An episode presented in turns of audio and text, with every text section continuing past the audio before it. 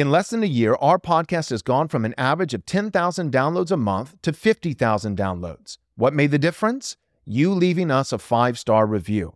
The more positive reviews, the more the algorithm picks us up, and more people are confronted by the law and gospel of Jesus Christ. Help us press forward the crown rights of King Jesus by leaving us a five-star review on your favorite podcast platform. Thanks.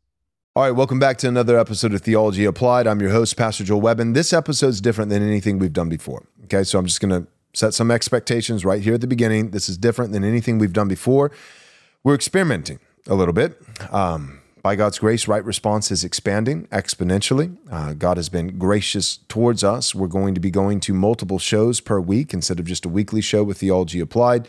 Um, so there's a lot of exciting things happening. And one of the things that we're attempting to do is we're attempting to do less virtual with just guests who are piping in, uh, but actually having guys here on the ground in-house, in person, in our studio. And so today's episode is actually the first thing that we're releasing with uh, a conversation with myself and two guests uh, who are going to be in-house in the studio. I think it looks pristine. I think uh, it, it makes for a more natural conversation. You're actually talking to guys, flesh and blood, who are with you in the room.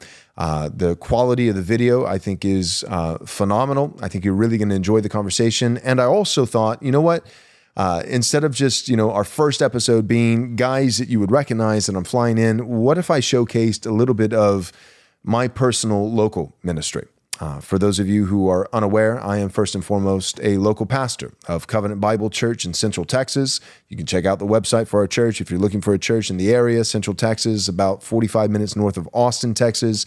You can go to covenant bible dot org, covenant bible dot org, and check it out. So I wanted to do something with two of the men that I greatly respect who are part of my day-to-day life in local ministry in my local church setting. So I have Michael Belch and Brian Hensley joining me for a conversation about parenting, about marriage, about family, about education, about school, about classical education, um, all these kinds of things. Uh, these two men both have children older than mine. I have four kids by the grace of God. Their ages are six, four, three, and one. But the two men that I am doing local ministry with at Covenant Bible Church, they have uh, teenagers. They have older children. Uh, Brian has one child who's currently at New Saint Andrews in Moscow, Idaho. Um, so he has one child that's made it all the way through their home. And so these men have wisdom. Um, they are at a different life stage, and we're talking about uh, what it looks like to be godly Christian fathers and what it looks like for a father to fulfill the scriptural commandment. I'm thinking of Ephesians chapter six, verse four, fathers, do not exasperate your children, but train them up in the nurture and admonition of the Lord. That's what we're talking about in this episode, our first ever episode, in-house, multiple guys in person in the studio. I hope you enjoy. Applying God's word to every aspect of life. This is Theology Applied.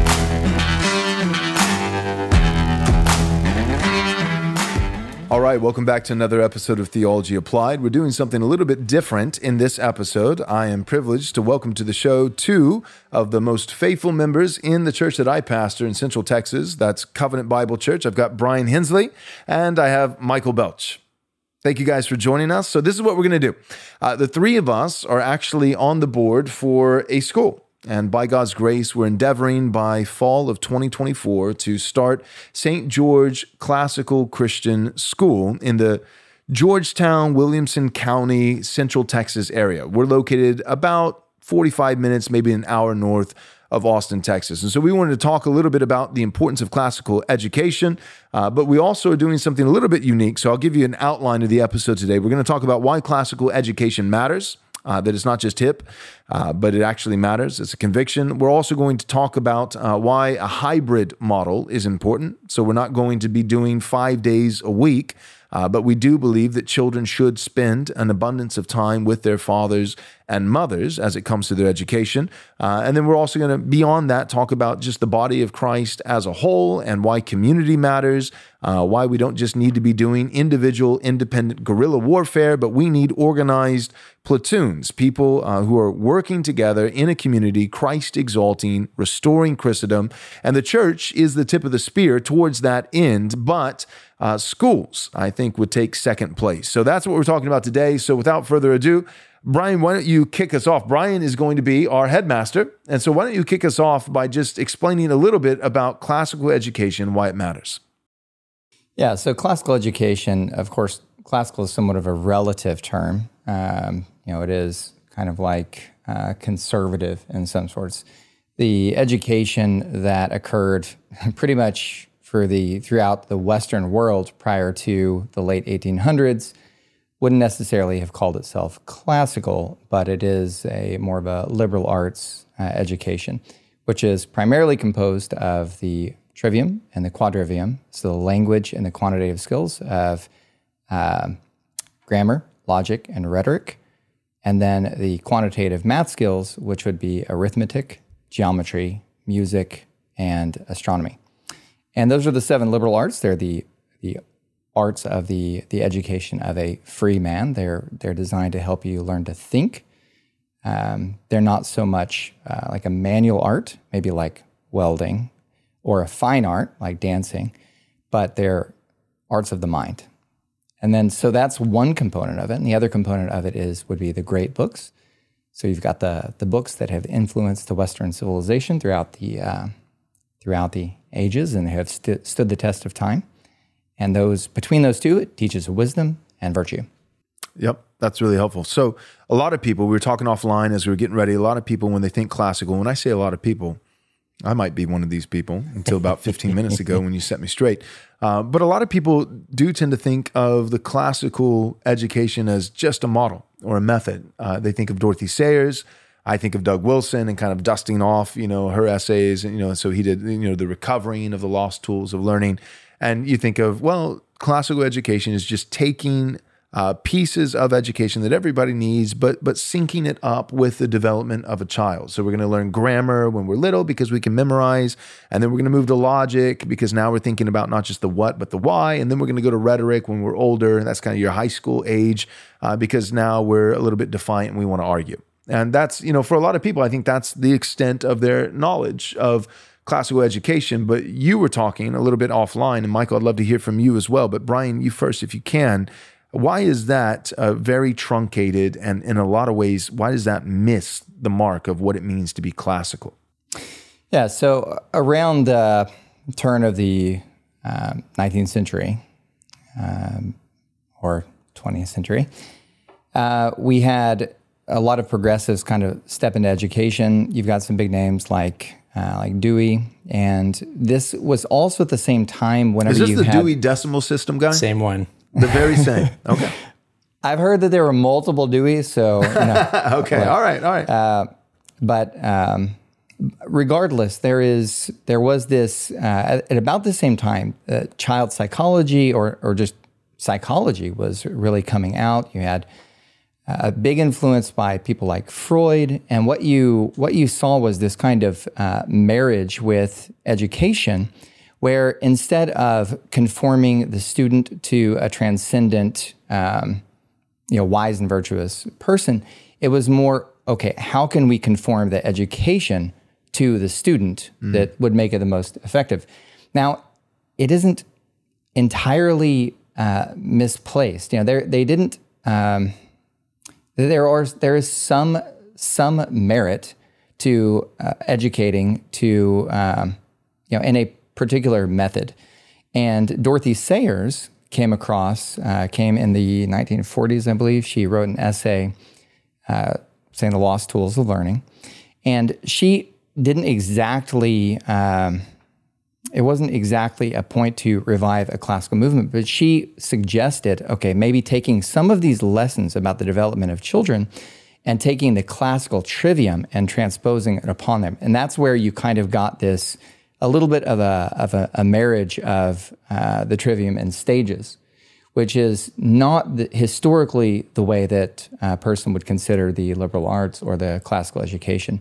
So you do have some people nowadays. Some there, there have been many people um, that are kind of giants in the in the movement, and uh, Martin Cothran is one of those. And he wrote um, he wrote a very good essay, which says which is entitled "More Than a Method," And it, he takes a little bit of an issue with this, uh, just reducing classical education down to uh, the grammar, logic, and rhetoric stages. It's much, much greater than that. Mm. Michael, you've been a teacher for a long time. T- tell us a little bit about, you know, your thoughts of why why classical, and and then I think, you know, you could even lead us into why hybrid. Sure. Well, Brian is absolutely right with the methodology, and just to be clear, I do think that the classical methodology does align closely with how God has built us as humans, right? It does align with the fact that children at a young age are sponges and they can just absorb like nothing else, right? right. Like you said, Joel, by the time we're teenagers, we're ready to argue, right? Mm-hmm. So there is a sense where I believe that the classical methodology does align very closely with the stages of development that God created within us. However, if I were to talk uh, why I think classical education is the superior method and philosophy, it's what Brian briefly alluded to. It's the stated goals of classical education, which are to produce adults, really, mm-hmm. who are equipped and capable of living wise and virtuous lives. And when I look at um, the world that we live in now, uh, I remember hearing a story of uh, some students at... Um, It was an Ivy League school, I want to say Princeton, uh, who were in an ethics class. And um, they were constantly harassing this girl uh, who was in their class.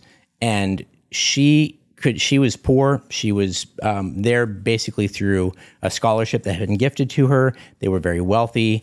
And they were getting A's in their ethics classes and then coming out and utterly mistreating her. Right. And she just was, she could not...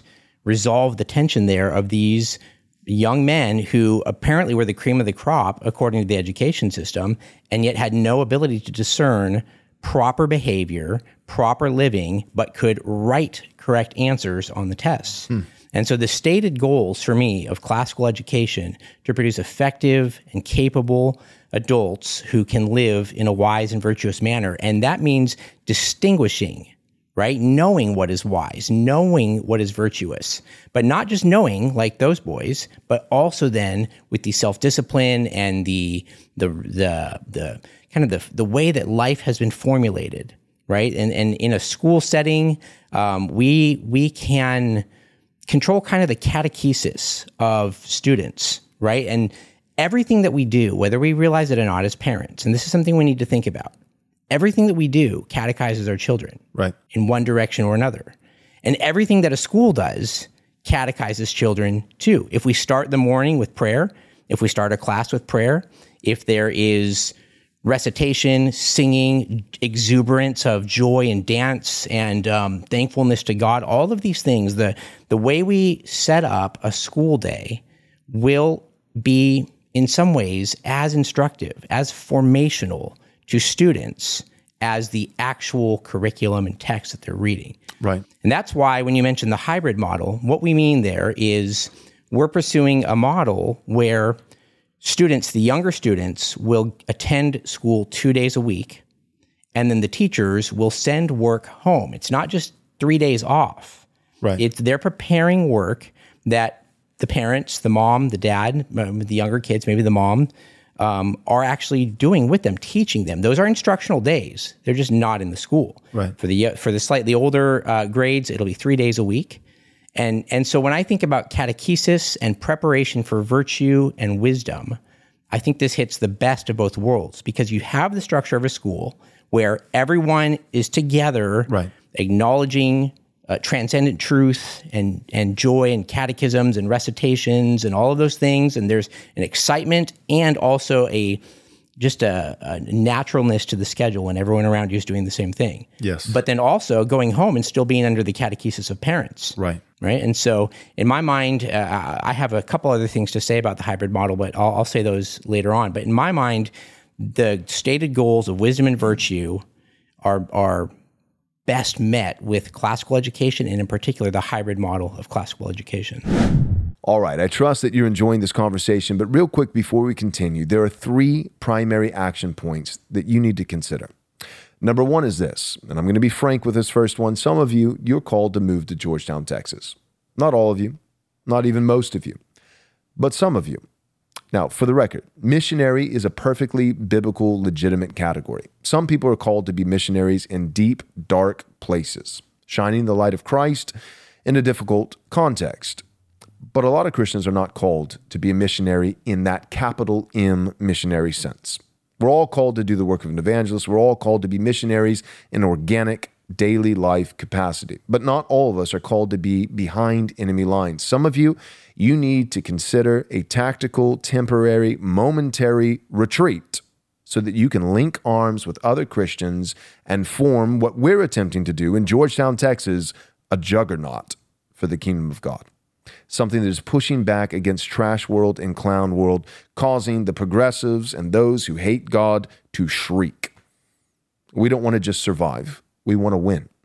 Now, we have a three-prong approach, right? The beachhead, the tip of the spear, is the church. Covenant Bible Church, well on the way.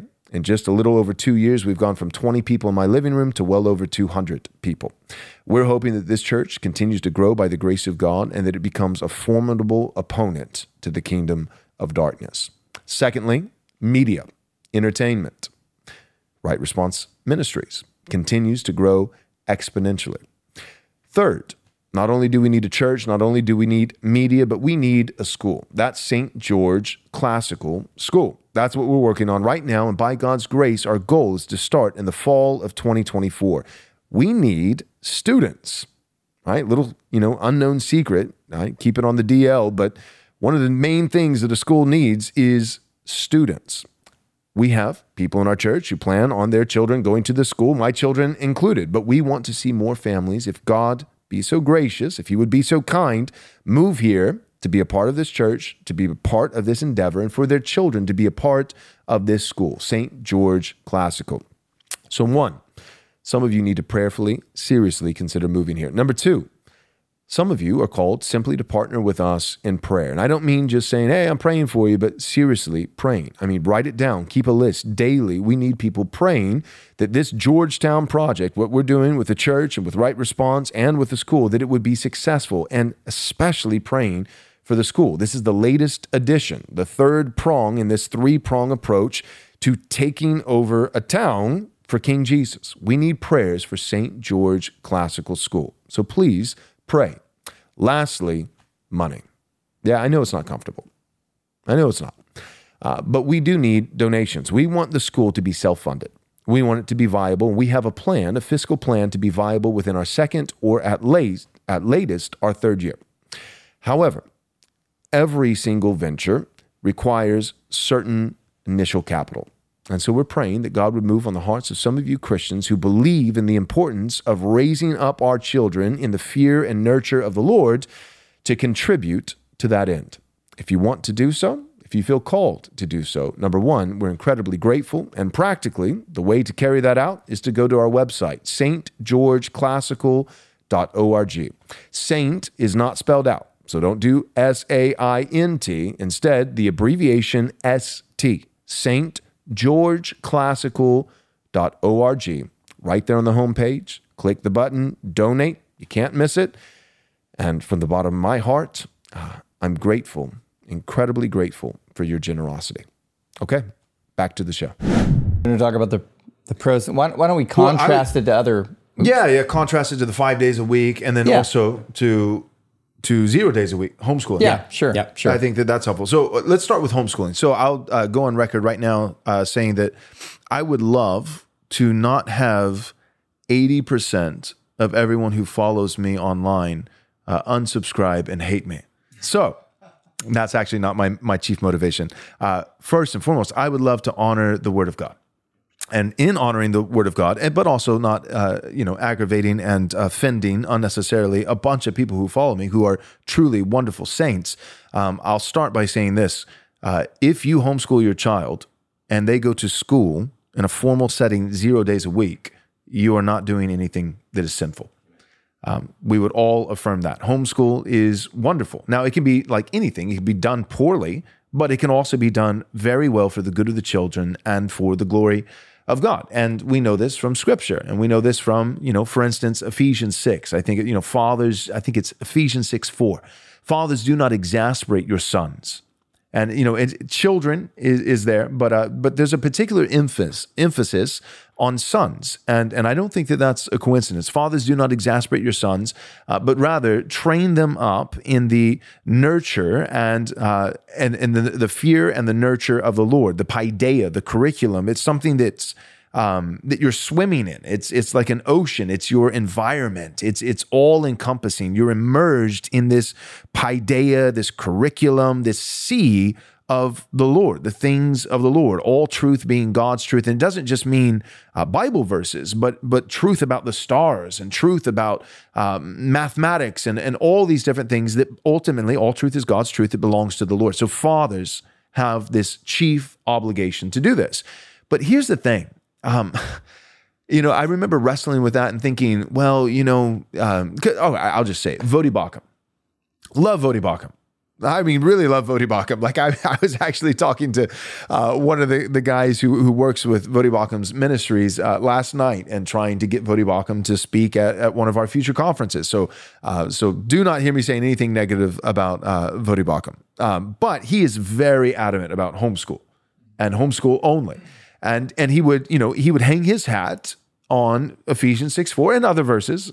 I'm not just saying that he only has one verse to back up his claims, um, but that would be a, a pinnacle verse. And it's fathers, it's fathers, it's fathers. Um, but the reality is, at the end of the day, there's so much. So a father, uh, the chief, two chief roles of a father is protection and provision. Um, and then you, when you think of mothers, there's there's nurturing and um, child rearing and these kinds of things, taking a house and making it a home, you know, and uh, both fathers and mothers, they work, but the mother primarily is working in the home, it's work, and the father's working out of the home and those kinds of things. Uh, but if we're honest, there's so much that we outsource. There's so much that we outsource. So like, so if a father is... You know, he's like, well, I, it's my obligation, my moral obligation under God. Well, but at the end of the day, how many fathers are spending eight hours Monday through Friday teaching their kids that they can't? They're, they're working, and, and rightfully so. That that is honoring to the Lord. They're out of the home for the most part, working a job in order to provide financially for the household. So who's really homeschooling? It's mom. So the father's already outsourcing to mom, and you might say, well, yeah, but it's outsourcing, but it's still keeping it in the family. I'm outsourcing to mom, not to, you know, somebody else who's outside of our household. Okay, but now let's talk about mom. Uh, what curriculum is she using? What books are she using? Did she write them? Did he write them? Or are they trusting the minds of someone else who wrote this curriculum that they're using on a daily basis with, I mean, let's just be honest, you know, and even when it comes to cooking and those kinds of things and providing a meal, meal and those, is mom out in the forest picking berries, you know, or like, is everything grown on your homestead, you know, or are you like most homesteaders, you're supplementing your grocery bill by about fifty to seventy-five dollars a month and the rest you're buying at H E B. Let's just, you know, let's just be honest. Like, we don't live on farms. We just don't. And we don't live in the woods, and we're not hunter-gatherers. We are outsourcing these things. So we're, we're outsourcing our food. You know, and we need to be careful and wise about that. There are foolish ways to do it. And we're outsourcing our clothing. Very few people are sewing all their clothes, or or very few of us are cobblers and making our own shoes. And and we look at the old days, and, and yes, we live in trash world, clown world, the regime, all these things. The world hates us. And Jesus said it would. And, and we look at that, and sometimes I think we're tempted to say, oh, I wish we could go back to the good old days. But Ecclesiastes literally addresses that explicitly. It says, do not say that the days of old were better than these. Like, we want to be generalist, and that gets back to the classical education, but to an extent. I think we have to recognize that, that we want a wide breadth of, of virtue and knowledge uh, when it comes to our education, our formation, uh, but we don't want to be generalist necessarily in the sense that we make our own shoes, we sew our own pants, we grow our own food, that every single thing. And that's how people lived for a very, very long time. But division of labor is a blessing of Christendom. It is actually a post-millennial um, implementation. It, it's the fruit of, of the gospel of Jesus Christ taking root and and and bursting forth. This idea that specialization, what I'm saying is specialization, there's such a thing as crony capitalism. There is such a thing as just you do one piece of the widget on the conveyor belt and it's meaningless and, and I, it can go wrong. But to to demonize specialization and the, the, you know, this division of labor entirely, I think, is naive and misplaced. We all do that, and it's not detrimental. And that's inherently, it's not sinful. Inherently, that is, I think, a blessing of Christ and the gospel going forth, the church uh, growing, Christendom being firmly established. It is a blessing that I can go to somebody who makes clothes well and that I don't have to make them myself. It's, it's a blessing that we can go to a store and purchase our food. And it likewise is a blessing that my children will learn first and foremost from me, but also from other brilliant minds who love Christ, and that my children hopefully will stand on my shoulders and be better than me. So, yep. Amen. Yeah, we were, God built us to live in community, and in community, we benefit from one another's uh, unique talents and specialties and education. Uh, we were never meant to, it, for us to kind of go back to the basics where we're fully homesteading and providing all of our right. stuff is making us slaves to survival. Right. We don't have any, we wouldn't have any time. We would do things terribly inefficiently, uh, and God never intended uh, for that. Uh, so, so yeah, I mean, I completely, uh, completely agree.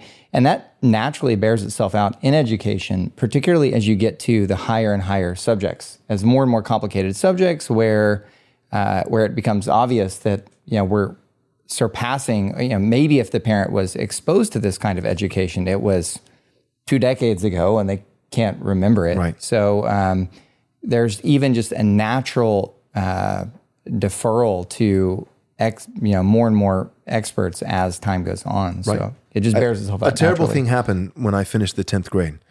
I was informed reliably that uh, I did not have to take any more math classes to graduate. And so I didn't.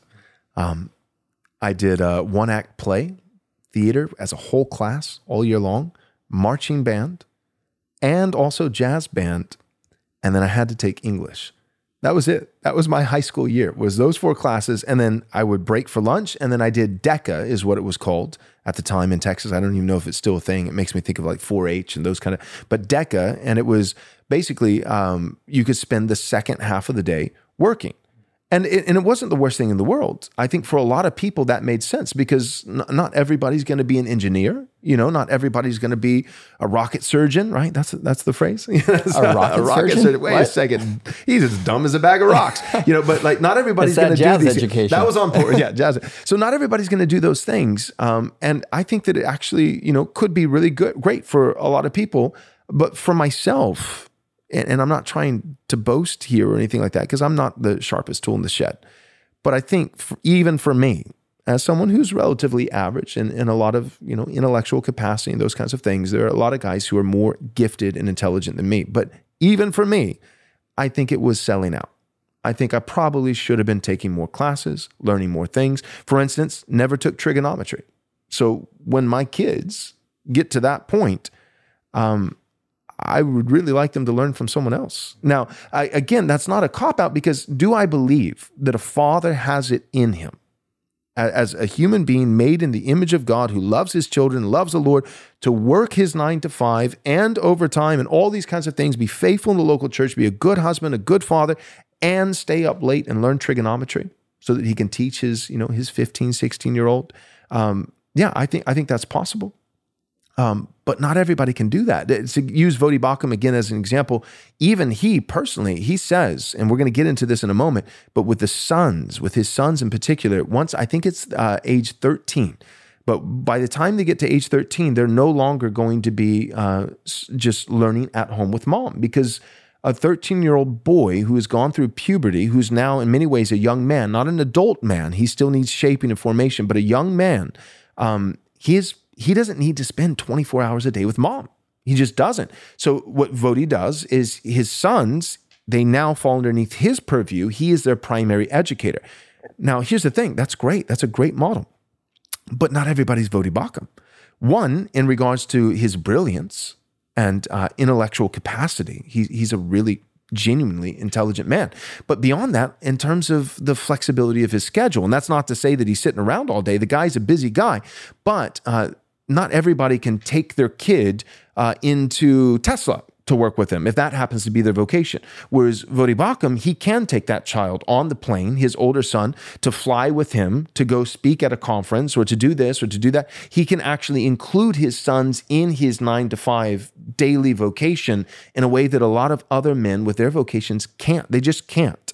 And, and so we would like to think that whatever... Whatever method and also curriculum, that the larger picture of education, we, part of our heart in this, with a hybrid model, uh, with with it being classical um, and, and Christian, but not only Christian, the classical Christian. Um, our thought in this is we want to have education that we we believe across the board would be universally beneficial for any student, that any student would thrive in in that context, right, Brian?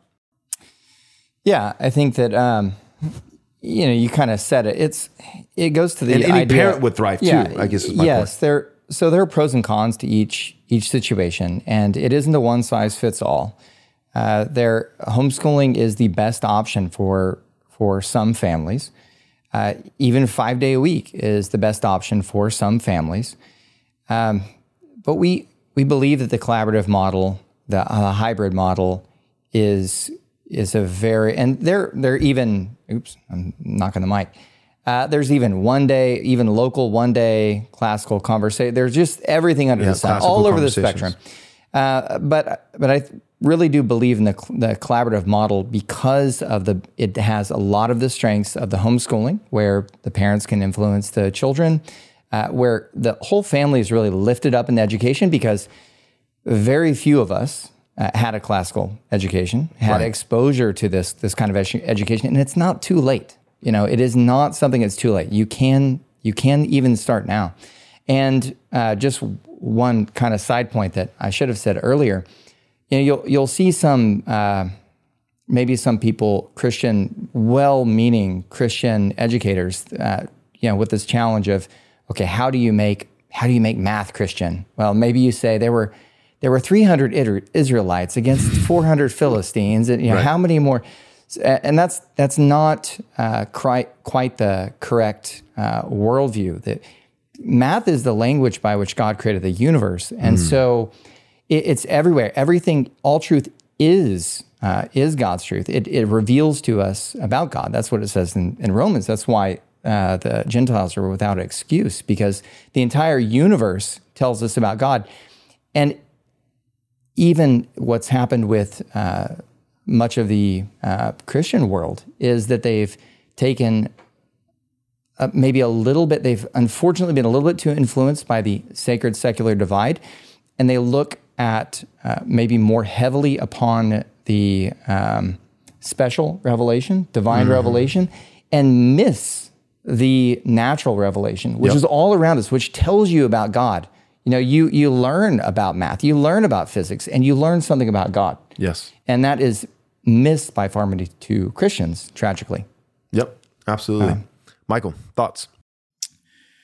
Well, this might lead us into the discussion about boys, but... Yeah, let's go there. Um, one of the things, Joel, as you were talking, that I was thinking about is um, there is an appropriateness to being in a classroom with other kids and just kind of seeing how you measure up. Right. Right? Kind of seeing, especially for boys, that's why it's going to take us into the boys. There is a good sense where a boy will look around at the other boys and say, mm, that guy's a lot better at Latin or right. math or, you know, wrestling or whatever than right. I am. And then that boy has to make a choice. Am I okay being a little lower on the totem pole? And that kind of sorting is actually not bad either, right? right? You're going to be in a church with elders over you. You're going to be in a job with a boss over you. You right. have to know how to not have to be the top dog. Yeah, not at all everybody's going to be first place in yep. everything. But also there's a sense where some boys are going to say, mm-mm, no way. I'm, I'm going to hit the top there. Right. Right. And there's a certain ambition that is brought out when students study together, and especially boys study together. And it's kind of the, the pecking order or the pack, and uh, encouraging boys to be able to say, look, you feel like you're at the middle or at the bottom of the rung. And maybe that's objectively true. Parents are coming alongside and hopefully not saying, oh, yeah, it's just your lot to be a doormat the whole rest of your life. No, like if you want to excel, put in the work. Right. I can't tell you how many times in my career uh, as a teacher, I've seen students who are motivated by the fact that I look around my classroom and everyone else seems to get it, and I'm not objectively dumber than they are, right? What do I right. need to do? And right. they put in the work, and maybe it does require more work for them than the kid sitting next to them. Right. Right. But that's also fantastic to put in the necessary work to achieve a goal. Um, and, and some people will say, well, no, we're supposed to be trained in humility, and um, everyone is better than me. Consider other people's needs is more important than my own. And that that's true.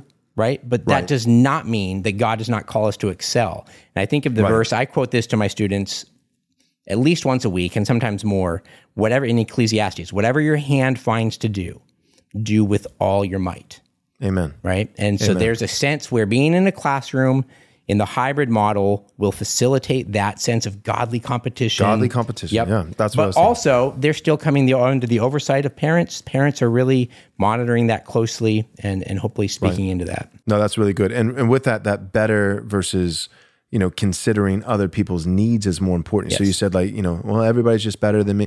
Like th- that I think is uh, often so misinterpreted, misunderstood, but uh, it's Philippians, I, I believe it's Philippians two three, do nothing from selfish yes. ambition or vain conceit, but in humility, count others as more, and here's the word, significant, yes.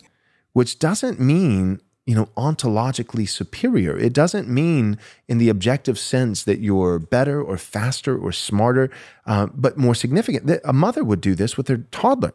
It's not because- Christ did this with us. That's right. We are not ontologically are, superior. Exactly. We're not superior to Christ.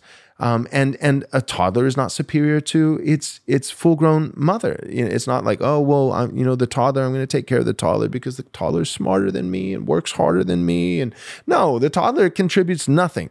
Nothing to the household, uh, but but the toddler is ours, and we love the toddler. Yeah. And and because of their status in life and our duties before God, we're counting the toddler not better than me, but more significant than me. And so, um, so all that being said, we can count others more significant than ourselves um, in terms of our preference of others when it comes to their needs, our compassion, our consideration, um, and none of that flies in the face or directly contradicts at all godly competition.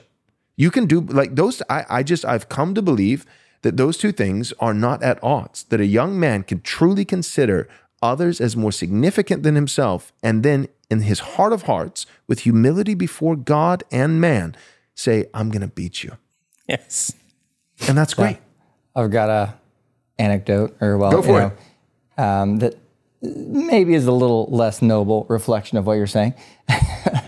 But yeah, my wife, Stephanie, and actually it's, it's hard to even talk about this without, without talking about her, because she's been looking at this this mission field uh, of education for so many years. And, uh, you know, it was really her uh, just steadfastness and just saying, this is so important. This mission field in, of education Real quick, is so How many important. Years has she been involved in classical education? Uh, since our oldest went to kindergarten. So...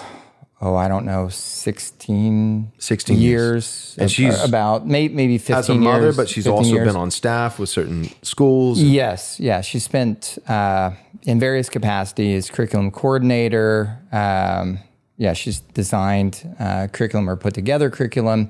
She's taught Latin. She's taught other just um, grammar school grades. And we she's plan on, on hiring her as our Latin teacher, yeah. right?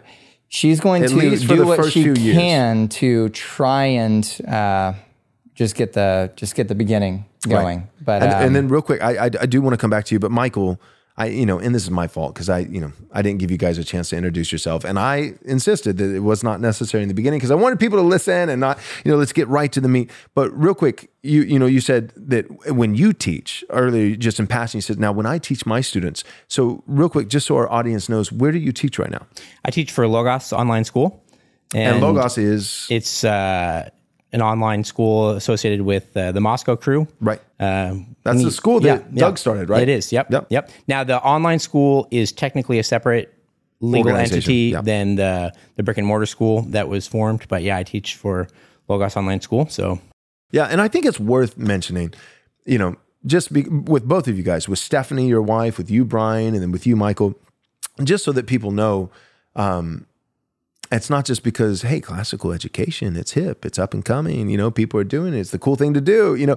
But um, the reason why we're doing this is because I didn't, just for the record, I didn't want to do this. It's true. Because it's a lot of work. My thought was, I'm going to plant a church, you know, I'm going to be doing podcasts and preaching sermons and counseling people and shepherding. And, you know, there's there's already, there's not a lot, but there are a couple classical schools, you know, in, in our general area, and we could just do that.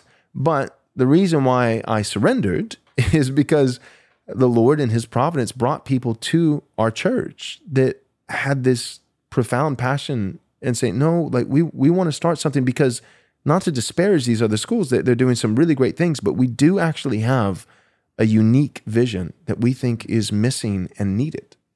And that's, you know, Brian and Stephanie, Michael, your well, wife, Rebecca, you guys yeah, came. Yeah, but and, uh, we have to put the credit where it's due. And Brian, you might not appreciate this, but I've not seen passion for starting a classical, an intentional classical school, not even just a school, but trying to create a community that's unique and wholesome for students, like I've seen with the Hensleys. I mean, that's this true. is this is literally the project of almost a decade yep. for them, if I if I remember the history correctly. And You're right. so while we've come along and I'm involved in the world, that this there is so much passion in that household for, the, for this mission.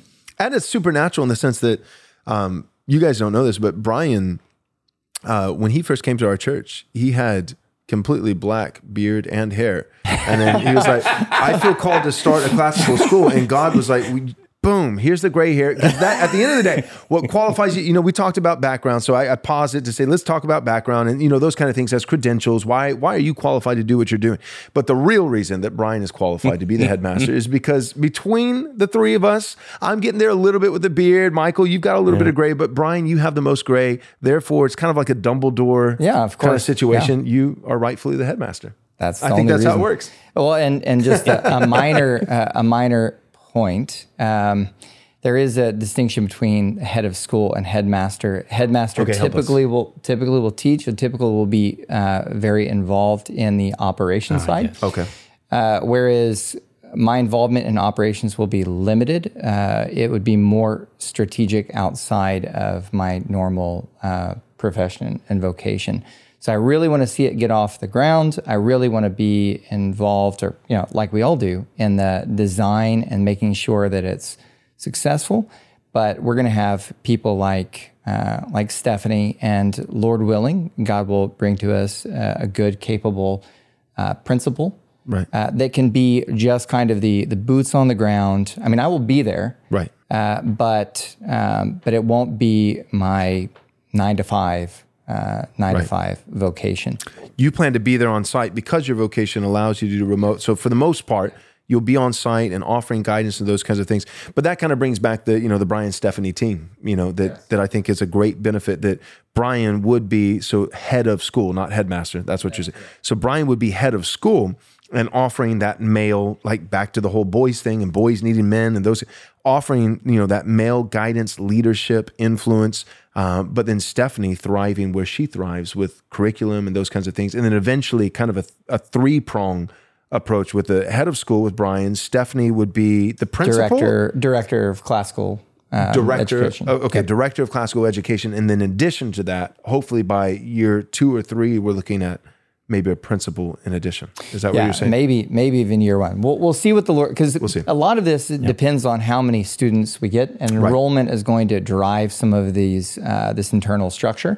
And so we just don't quite know yet. So you never know. I'm I'm much yeah. more optimistic than Stephanie. You I'm, are I'm very thinking, optimistic. I'm thinking, you know, who wouldn't want this? Who wouldn't? You know? And then we're going to have seven thousand students. We're going to have so much fun too. It's going to be really good academics and a yep. lot of fun. Amen. We're going to, A lot of joy. We should talk about the fun. Let's talk about it. But real quick, just so you know, my involvement. So pastoring, you know, Brian and Michael and families in the church, and many of those families will probably be uh, the first, you know, their children, the first students that enroll in the school. Um, but then also we do plan for the men in our church, primarily the elders. And so me being, you know, one of those, um, participating in addition with Brian for chapel.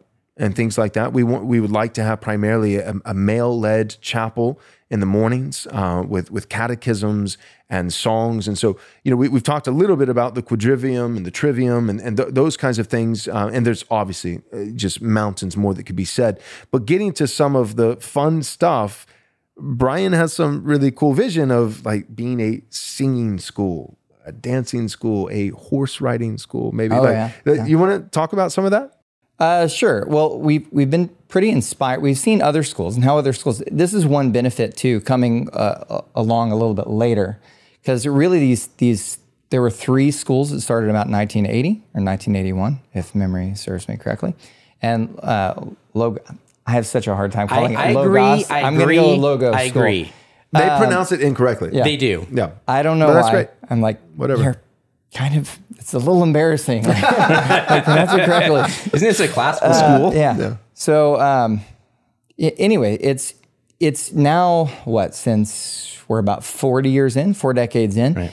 and there there's so many lessons learned uh, that now it's kind of like uh, we we've if you've ever designed a home or just toured model homes, you can tour all of these schools and see what works and what doesn't work, and you can kind of pick various elements. Well, there is uh, Geneva School, which is one of the oldest schools in um, in Monroe or West Monroe, Louisiana, and they put on a singing camp every every summer. Uh, Jubilate Deo.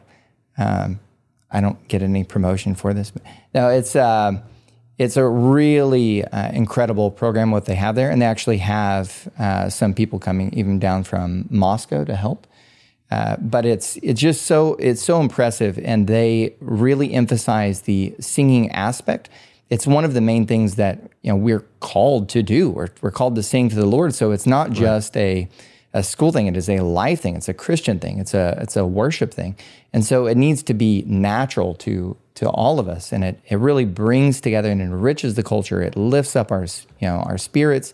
It has us bonded to one another. So, you know, we really, really believe in that. There will be singing in the morning, singing at lunch, you know, singing just every every excuse that we can we can have. And you also, you learn a lot. And we're not uh, singing it. Kumbaya. No, no, no, no. So let's talk no. like real quick with the singing. We're talking about psalms put to meter. We're talking about uh, old, timeless hymns. And we're talking about ideally learning to sing in parts. Yes, definitely, uh, and but there is there is something to be said for the uh, just the, the typical songs, the typical kid songs. You know, it is it is not exclusively um, complicated or liturgical. You you do learn in steps and in phases, so right. uh, there is reason to it, and there's nothing wrong with the joys of a simple child tune. So right. we're you know we're gonna we're gonna have it all. Cool, that's awesome. Real quick.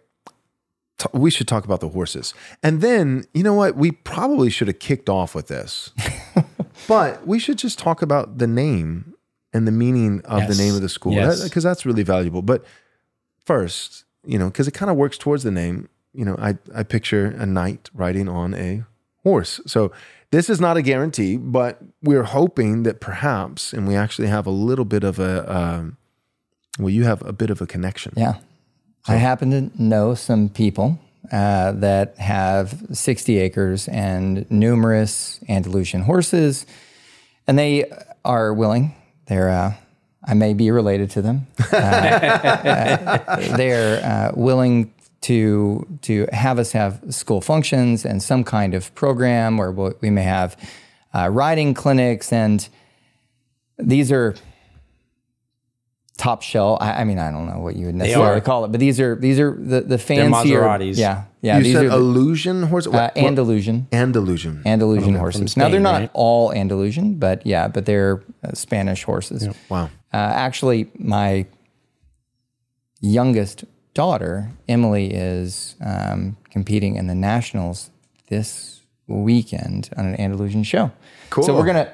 I asked if we could put a Saint George blazer on her during the competition, and they said, no, you can't have any, you know, you can't have any um, advertising, but she can wear it while she's walking around. So as soon as she gets off that horse, we're going to put the Saint George Classical blazer on her, see if we can't get some, uh, a little bit of, a little bit of advertising, but that's in Fort Worth. Um, so it's not as though we're, it'll be more for promotional material than yeah. than actually, you know, finding right you know, people students. That, yeah, yeah. So okay, so singing, and we'll have chapel, and I, I feel like you know you really don't need to be sold any more than just to know that that Joel Webb will be doing some chapels, and you know just you yelling at your kids the word of God. I won't be, you know. But then the horses, you know, that's a cherry on top, and but that does lead us to you know you've you've already said you know that the the name of the school would be Saint George. Uh, can you talk, you you and Michael both, aren't but you, a little bit about Protestants, Brian? Yeah, it just seems so Catholic. yeah. Uh, I well, the I word think, saint, you yeah, know, I it think, starts I to think, scare the Protestant like, a little this bit. This may need to go on our frequently asked questions yeah, page. It might. Um, you know, why Saint George? Are you Catholic? Uh, no, we're not Catholic. Uh, Saint George, I mean, I, I can tell the history. Yeah, the, yeah um, go for it. Well, maybe not to the date, but he was a, uh, a Roman in the army, I think, I think under Diocletian, I believe. Uh, who ultimately was martyred for his faith. Um, now, the legend of Saint George and the Dragon is a little bit separate. There's some question as to how historical it is, but the the known history is that he was a, I think, fourth century uh, martyr. And I, I didn't know anything or very little about Saint George, um, and certainly how ubiquitous, ubiquitous it, he is in our society. Uh, until I just started learning. You know, we, we have this this Saint George and the Dragon book. There's, you can, if you just Google it, you can just, so much comes up. Um, but there's a nice kid's book. There are multiple versions of it, which kind of tells the story. I do recommend it. Um, but, um, but he was martyred, and in doing so, at some point in the Middle Ages, I believe, numerous European countries adopted him as the patron saint. And anywhere where you pretty much see a red cross on a white flag, or any variation of that, even the, the uh, flag of England, it's got two crosses on it, uh, transposed, one kind of in an X form and one the Saint George cross. Uh, it's, it's, it's everywhere. So anywhere where you see either a white flag with a red cross or a red flag with a white cross, it's probably a reference to Saint George. Now, the legend of Saint George is that uh, it's somewhat similar to the Perseus and Andromeda story, but uh, Saint George... Which everyone knows. Yeah, yeah, of course. Just watch Clash of the Titans. Oh, okay. Uh, I, there I, you go. Yeah, okay, then I do. Um, I do know it. yeah, there you go. So uh, he was traveling along. Well, there was there was a city, a village that was tormented by a dragon, mm-hmm. and uh, I believe at first, and there there are other, very, you know, whenever you get into these myths and fables, there are all sorts of variations to it. But I think the most common one was they they were sacrificing uh, grain and livestock, and after some time, the dragon wasn't satisfied with that. He wanted human sacrifices. They started drawing lots, and they would uh, sacrifice their their townspeople to this dragon that would uh, suffice for a while. Eventually, the the princess, uh, her lot came up, and she was uh, going to be sacrificed. And about this time, Saint George comes across this crying maiden and this townspeople that are in distraught of this situation. And to make a long story short, he uh, he challenges the, uh, well, he goes and uh, pursues the dragon. And uh, some variations have just multiple, multiple encounters with the dragon. But his eventual persistence, and through the sovereignty of God, he does defeat the dragon. And uh, in doing so, he basically, he not only frees the townspeople of this, this beast, this, this terror, but all the townspeople actually convert after this mm. to, to Christianity. They were pagan before then. So it's, uh, it's a very timely It's a very yep. timely character. And what we see with a lot, you know, again, this is not to disparage any other uh, school names, but but many names are abstract, and they're a little bit harder to get behind. But, you know, right. you, you put a knight out there and a with princess the out there, and people can really visualize it. Kids can get yeah. behind it. You know, you, you see this this imagery of courage, which we just we so desperately need now right. in this age. Um, One of the things that sold me on the name is when I, you know, started, you know, you said, hey, I think this is the name that we would like to have. And, and so I, you know, I got a book, uh, or I think you actually might've given it to me. I can't remember. I, I think you gave it to me. And so we started reading it to our girls, and, um, you know, my son is one, so he's, you know, you try he to do books it. with it. He loves, absolutely loves it. He can recite it from memory uh, in Latin. No, but, uh, but uh, no, but our, our girls, they they love the book. Um, our girls, we have six, four, and three. Yep, that's right. Six, four, and three are their ages. And so reading the book, and one of the things that struck me, you know, you said in the sovereignty of God, and just to to just flesh that out a little bit more. Um, the beauty of it is it's it's not just your, you know, your cookie cutter, simple knight goes up and beats a dragon story. It's uh, knight goes up against one of the fiercest and largest dragons in all the land, and he gets his butt kicked. That's like that's the beauty of the story, is that this dragon is insurmountable uh, to all knights, and it's not because Saint George is puny. He is he is a, a, a well you know equipped knight, but um, but he's far outmatched by this dragon. Um, and the dragon deals to, you know, Saint George a mortal wound, and he falls, you know, and there's, like you said, many variations where there's multiple different battles, like not just, some have like two battles and some have even more. But uh, I think on one occasion he falls uh, into this river, and the river, in the providence of God, the water in this particular river, in this particular place, has healing properties that work towards his re- reviving. And then, you know, he falls underneath this tree, and the tree, you know, has a certain fruit, you know, or sap or something that, you know, is, again, is able to revive. And then not only that, but the damsel yeah, that he's seeking to save, she's integral also. So she's not fighting the dragon. This isn't Marvel where we make a woman, you know, you know, able to bench three hundred pounds. And no, she is a woman, and, and rightfully so, in a God-fearing way. Uh, but she's not sitting on the sidelines. She's involved. She's not picking up the sword and slaying the dragon herself, but she's coming alongside it. And it's the persistent, um, her nursing the knight uh, back to health. She would find him in her prayers, praying and interceding and caring for him and nurturing. And, and every time the knight is miraculously, providentially, and nurturing uh, by the damsel and her accompaniment, brought back to health, uh, instead of taking his life um, and saying, I should have, I should be dead, and, and, you know, praise God, I'm alive, and, and I'm going to go live the life that I now have.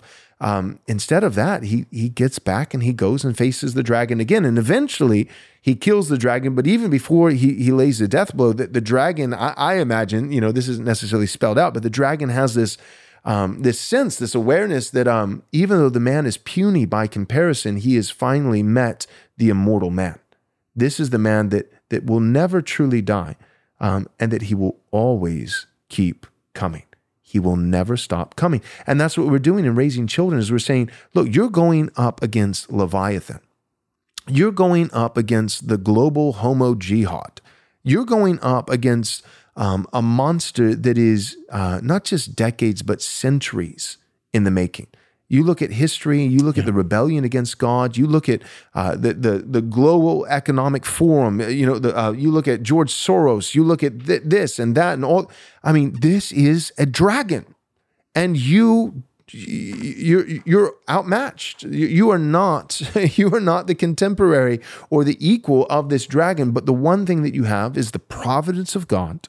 His sovereignty is on your side, and um, you will just get back up and keep coming. You'll never stop coming. And eventually that dragon, as big as he may be, George Soros or whoever, is going to say, we can't beat those Christians because yeah. they never stop.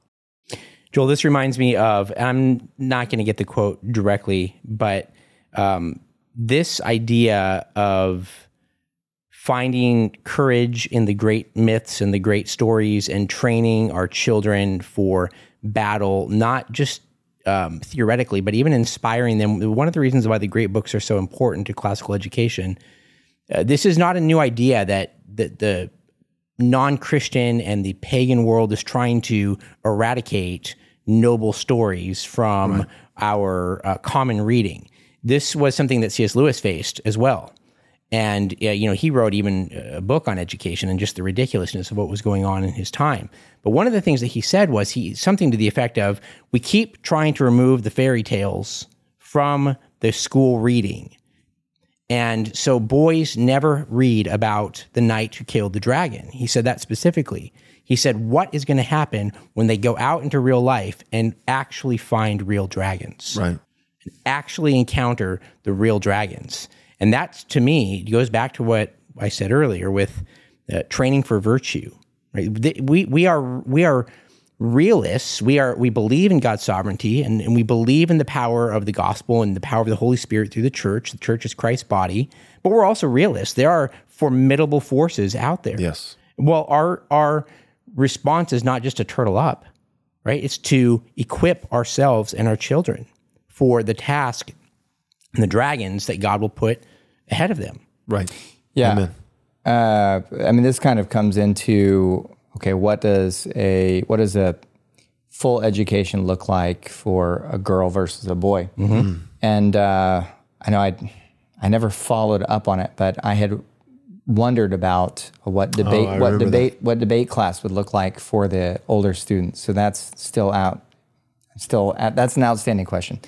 But uh, but there's a principle here in if we if we just take physical fighting, like we would, I would. like my daughters to be able to defend themselves from an attacker. Defend in order to be able to get away. Right. You know, like defend yourself enough so that you can get away from somebody who's, you know, trying to grab you or whatever the case. On the other hand, I would like my son, whenever he sees a woman who's trying to get away, to rush to help her. Right. So it's different, yeah. you know, right. and it's not that you're raising up, um, little antagonists, right? Aggressors, like yeah. we don't we don't want to raise up and train troublemakers, right? But we want to raise up capable people so that when the problems do come, and it's not even just necessarily physical, there are right. mental, spiritual, like we even, there's a war raging inside your your uh, body with your your immune system. Like we're, there's just, there's strife everywhere. And even whenever we're not uh, waging war against other living things, we're ra- waging war against nature, right? We build houses to withstand for when a tornado may come, you know? Right. So yeah. there are all of these situations all over where we prepare for an attacker or an onslaught which has not yet come. And so it's very, very important. And we, we pray for peaceful lives, uh, but we know that we are going to face adversity in some form or fashion, and we ought to be uh, trained and strengthened in order to be able to face that. Amen. All right. Well, I feel like that's, uh, we've covered a lot. Michael, real quick, do you have any final thoughts that you want to add to it? You don't have to, but. No, only that um, this is very much a work in progress, right? Yeah. We have vision and passion and excitement, um, but you know, if you're if you're watching this podcast, um, you're interested in the topic already, and you know, presumably a lot of your listeners, Joel, are believers, and right. uh, we still have some major hurdles to overcome. We're still, we think we have the building secured, but right. all that to say is, if you're listening, we would love your prayer. Mm-hmm. Um, this is something, actually, Joel, this is something I did want to say. This is an attempt to live out the Christian belief that despair is not the only option. Yeah. Right? The optimism of the post-millennial hope, mm-hmm. the confidence in Christ. And so we, we're we're asking for people to get involved. That's one of the reasons for this video. Right. But even if you cannot get involved, we hope to also inspire. We've been inspired by other schools, yeah. right? We've been inspired by other people in different parts of America who have said, we want to do this, right? We right. want to make, not just make it different, that's a bit cheesy, but we want to do something substantial mm-hmm. for, for building the kingdom. Yep. So we're just starting that, right. right? And But but we hope that our enthusiasm and our passion will inspire you as well. Yep. So we we need your support, we need your prayer. We also hope to encourage and, and motivate your viewers, Joel. That's good, yeah. Yeah, we want your support. We'd like for you to get involved. We'd like for you to, some of you, if you're called to do so, uh, to even support us in terms of generosity. Yep. Um, but we also, I think that's a really good thing to add, is we also want to inspire um, because we need lots and lots and lots of schools uh, training and educating uh, lots and lots and lots of children in a full-orbed Christian worldview. And so all that being said is in terms of uh, some action points, uh, the, the two big things, well, three, uh, the three big things that I was hoping, you know, that people could take away is one, uh, we are asking that you would consider praying for us.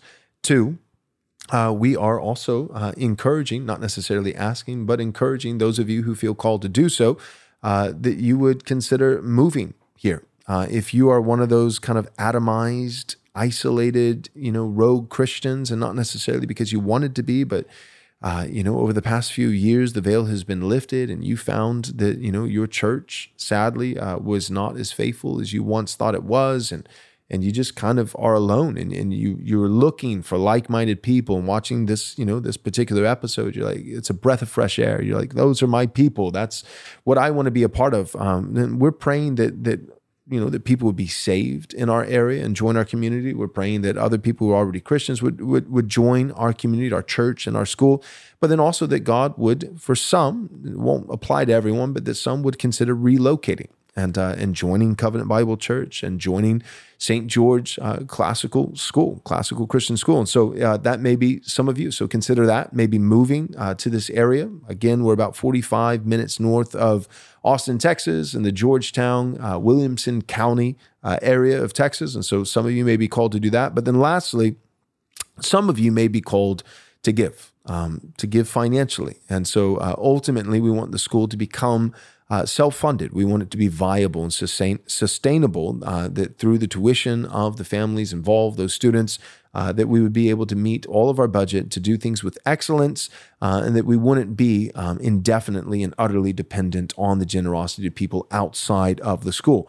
But uh, in the beginning, in this first phase, especially for the first couple of years, um, donations really matter. Uh, they matter, and it, it helps us to be able to get the school off the ground, like securing a location, a facility, and those kinds of things. So in terms of giving, Brian, I'll leave that to you to give the final word. What, where can they go to give, and is there anything else you want to add to well, that? We're, we're a registered nonprofit, too, which is worth yeah, mentioning. Yeah, we're, we're a registered nonprofit. We have the five oh one c three in progress. Mm-hmm. So for most people that um, most people don't exceed the standard deduction.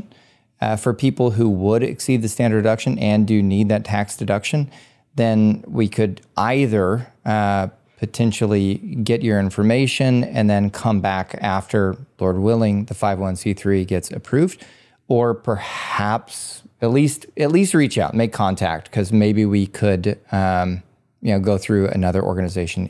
Um, In mo- yeah, that's possible. Uh, in most cases, though, um, I'm I'm almost certain that uh, as long as you get the five oh one c three in that calendar year, right. um, that it can retroactively apply. So all that being said, I, you wouldn't necessarily have to wait for a very long time. But it, even if somebody gave, um, you know, as long as it was January first of two thousand twenty-four, yep. I think that we would, right. you know, the, the five oh one c three will be completed next right. year. And so um, so you wouldn't even have to hold off for, you know, six months or a year. Um, but but just, you know, waiting until the first of the year to be yeah. able to give. Yeah. So where would they go to give? I think for the, the best thing to do would be just to go to our website, which is w w w dot stgeorgeclassical dot org. And that is w w w dot s t george classical dot org. There is a st george classical dot com. This would not be the same site. They're doing fine. Yeah, they don't they're doing fine. They don't need your help. Yeah, help, um, help us. Yeah, so we've got not the... Not .com, .org. Org. Org. Yeah, we've got the burgundy colors. And don't spell colors. Saint out, but just the S T. S T. Yeah, we've got the burgundy colors. Great. Uh, so we'll what we'll have is we'll have a... Because our donation um, uh, form may change in the coming weeks, potentially even before this uh, video is released, that's the best place to reference. We're going to have a donate link, and then you'll be able to donate there. Great. All right. Well, thank you guys so much for tuning in. And Michael and Brian, thanks for joining me for this episode. My pleasure. It's, you know, it's, I like what I do. It's a blessing. But you know what? It's kind of nice to not uh, sit in a room by yourself. Thanks. Yep. You're welcome. All right. God bless.